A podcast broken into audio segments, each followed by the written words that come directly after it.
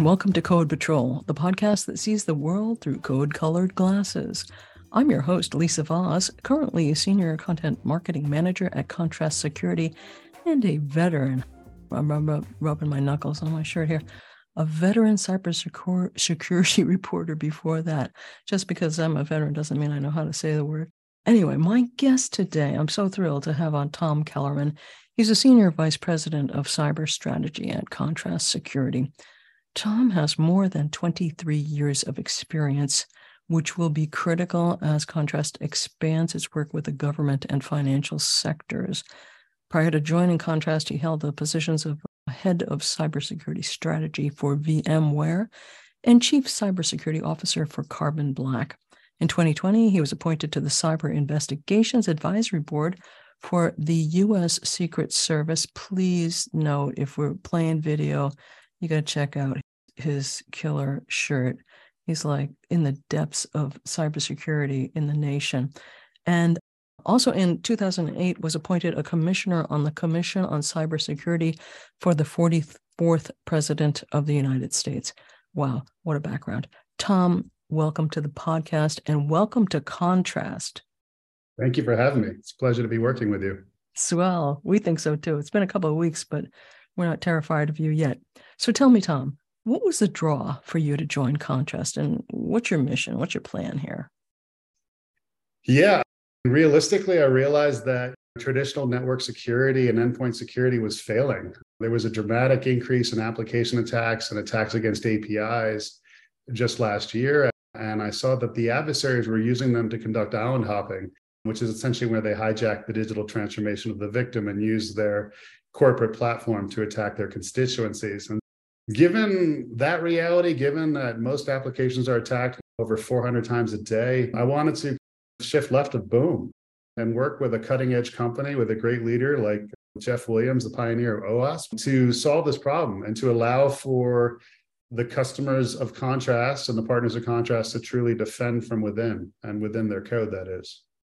That sounds good to me. Now, when you say this whole idea of island hopping is really interesting, and you say that it's about attacking constituencies. And as I understand it, that means we're talking about uh, organizations' partners, right? They're trusted partners who have gotten, they've got access to the target, the primary targets networks, and they're in those networks. So it's kind of like going in the side door to get into your primary target, right? Oh, think about the Kaseya hack, the SolarWinds hack, the numerous attacks against Microsoft they're using those digital platforms to attack their customers and constituencies because of the implicit trust placed in the code and the network connectivity of those entities and platforms. And so those attacks don't occur in a vacuum. 60% of the time, when incident responders go to investigate a cyber breach, they realize that the victim organization was breached. But more importantly, because of the duration of the breach, the adversary moved laterally and then used the digital transformation of the victim corporation, bank, government agency, et al to attack their customers and their partners. Mm-hmm. And so the game has really changed in today's world. An adversary now doesn't want to just burglarize your home, they want to conduct a home invasion during Thanksgiving dinner. Oh, I thought you were going to say they're going to break down your neighbor's doors while they're at it or something because they've got the keys. Dinner. Oh, during dinner. Curse you, cyber adversaries. Let's talk about what's happening like in the past year. Soon after the start of the year, Russia attacked Ukraine. That's been playing out in cyberland, really heavy time. So, what have we learned about cybersecurity offense in wartime? Yeah, brave new world we live in today. We need to respect the fact that geopolitical tension metastasizes in cyberspace, and we've really reached a tipping point. A tipping point that began on January 13th of this year.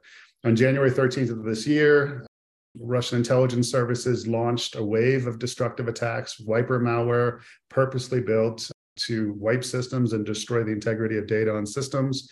They then used the cyber militias of cyber crime cartels as proxies and their various botnet platforms to launch destructive payload attacks against the Western world, NATO countries, Ukraine, etc. And we've seen nine waves of destructive attacks been launched since January 13th, with the latest, uh, Noberus, being launched just last week. So, mm. when you see a saber rattling and when you see a failure in international affairs or diplomacy, you have to realize that there's a there's an immediate cyber manifestation of that threat. And adversaries in today's world are a more more likely to hijack your digital transformation number one and b they're more likely to leverage destructive attacks as a response for a failure in diplomacy or they're willing to launch those same destructive attacks that destroy the integrity of data and or systems as a response to how you defend yourself as in when you're conducting incident response if you're too loud or if you terminate their command and control or delete their backdoors they may choose to wipe systems and to burn the house down what do you mean if you're too loud what does that mean, Tom? It's been a problem for network defenders and traditional SOCs for a long time. And, and that when they react too loudly, if they're too visible in their reaction to an adversary that's burrowed, burrowed into their environment, that adversary could leverage wiper malware or ransomware, NotPetya style, where they're not actually asking for ransom, into the environment to punish the defender, to slow the defender. So if you immediately terminate command and control, for example, if you deploy agents on endpoints or in the network to conduct threat hunting and they're not just in monitor mode, et cetera, et cetera. Or even if you communicate over like Teams and Slack regarding an incident and they're on to how you're responding to them, they may become punitive and the escalation may occur, wherein the burglary becomes an arson. Wow, gotcha. You just used a phrase, a digital transformation. Now, I know you use the phrase there's a phrase you use a lot vigilant digital transformation. What does that mean? And what does it comprise? Yeah, we must be vigilant when we digitally transform. I think people are so focused, every organization out there, on that digital transformation that they neglect true attention to DevSecOps and true attention to intrusion suppression and principles of defending from within on the network level and the endpoint level as well whether it's continuous monitoring of your development environments all the way through the automation of interactive application security testing throughout the development process and pursuing that into runtime protection for environments. It's quintessentially important that when you digitally transform, you do so vigilantly and you pay attention to various attack vectors that exist, not just from outside in, but from inside out of your infrastructure um, which is why in today's world you need to really defend against a myriad of type of attacks against applications that are out there of significance that are still very viable as evidenced by log4j whether it's expression language injection or method tampering or untrusted deserialization. These attack classes are still viable against today's environments and are becoming ubiquitous in their utility you, you just read my mind. I was going to ask you next about Log4j. I mean, we started the year under the shadow of Log4j. And then I saw a recent statistic that says that 96% of Log4j in use was not vulnerable to Log4Shell zero days. And we know that a lot of libraries are never invoked. Mm. I wonder about a statistic like that. Has that led to people ignoring remediation of a vulnerable library such as Log4j, as in, oh, let's just focus on the attackable one. Given that 62% of libraries are not used, I don't think people understand which ones are used and when because they don't really have visibility during runtime. And having that situational awareness and that ground truth for runtime is quintessentially important.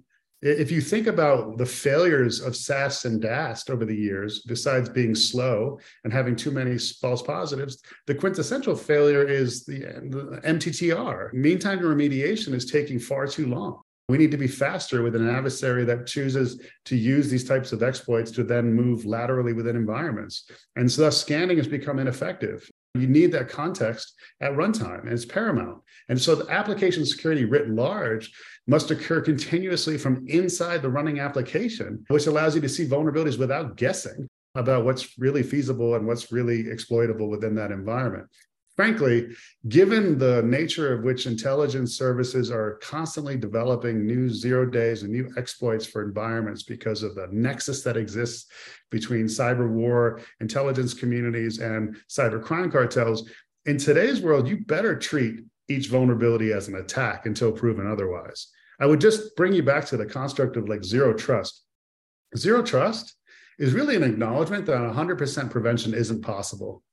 It's an acknowledgement that perimeter defenses are dead and that you need to defend from inside out. But most importantly, you have to verify, then trust, not just zero trust. You need to continuously verify, then trust, which is why you have to treat each vulnerability as an attack. Yep, zero trust, definitely. Well, there's a lot out there to worry about, plainly. What concerns you the most about the state of code security? Like I said, it's taking far too long to implement true security across DevSecOps. It's taking far too long for mean time to remediation. There's insufficient context, the visibility and the understanding of various attack classes that are viable in runtime typically isn't there. Protection against them typically isn't there. And people are taking shortcuts through the woods by embracing legacy capabilities like SAST to insulate and protect themselves against a very weaponized cyberspace of 2022 as we move forward, I would just say, I think everyone should begin with intelligent runtime protection. Start there, eliminate entire classes of attacks. And from there, really begin your journey towards IAST, because IAST is a superior paradigm and capability set than using SAST and DAST. Legacy tools. Okay, thank you for that. As we head into the final quarter of the year, what are the threats and threat actors that concern you most? What are you watching for as we head into winter? Yeah, winter has come, if not is coming immediately. The Chinese and Russian threat actors have been quite active lately the Chinese going after major defense contractors and government agencies just in the last few weeks, as discovered by Mandiant slash Google yesterday. In addition, you see these waves of destructive attacks being launched by the Russians against Western critical infrastructures and targets, much like we saw the warning from Director Easterly of CISA just last week. So we need to pay attention to that. We have to pay attention to that. We should expect that the gloves are off and that dramatic destructive attacks against critical infrastructure will manifest. Now, as we pay attention to that, I predict two phenomenon. First, I predict a major public cloud provider will be compromised by a rogue nation state, allowing for systemic island hopping and the delivery of ransomware and or destructive wipers. Which public cloud will that be? We'll see. But I think it's inevitable that that type of island hop, that type of cloud jacking will occur before the new year. And then lastly, I think we're actually going to see a few, maybe one or two open source zero days unleashed, like another expression language zero day, much like we saw with Log4j. I think this time, though, that the adversaries will be ready to deploy backdoors immediately and uh, systemically in, in, a scalable fashion move laterally through those specific environments that they seem to be critical in the West when they do unleash these zero days. And so we need to be on. We have entered a brave new world and we need to defend from within. I know you have a ton on your plate, Tom. So I, I want to thank you kindly for taking the time out to come chat. But before I let you go, this might actually be kind of like a redundant question, but what the heck? I can repeat myself all day and I don't embarrass easily. Where are our biggest defensive gaps and how would you defend from within? Yeah, you know, we need to accept that the malicious actors, the adversaries of cyber spies, cyber crime cartels are going to get into the environment. Okay. So, what we need to defend against is island hopping and escalation. And to do that, we need to suppress those campaigns. We need to provide for continuous monitoring that has to extend into the development as context is going to be of paramount importance for your response and your situational awareness. And to defend from within, really, cybersecurity teams from a network perspective need to integrate their network detection response capabilities with their endpoint detection response capabilities and expand threat huntings specifically for groups like sandworm apt28 apt41 et cetera et cetera in addition, they should apply microsegmentation and they should use immutable backups. But it doesn't end there. They then need to defend from within. You need to extend that defense to the code itself, right? So they need to detect and prevent against runtime attacks on known and unknown code application, exploits in production, which can shield them against emerging zero day threats like I've described. Uh, they need to automate and instrument the identification of vulnerabilities in real time, uh, extending that continuous monitoring, obviously, to development. And they need to discover zero days in libraries, uh, which is going to require testing and, and protecting of third party open source code that moves through their supply chains. And finally, I think greater attention must be paid immediately to the security of application APIs, application programming interfaces, before the adversary hijacks them, because the APIs have become almost the gateway drug to use as island hops within organizations and against their constituency. Yeah, we've been talking a lot about API security. That that's a whole ton of marching orders for you listeners. But thank you so much, Tom, for sharing your insights. I want to wish you all the best with your work on advising government agencies, standard bodies, financial institutions, insurers, and regulators. I can't wait to see how your new cyber intelligence sharing initiative goes as well.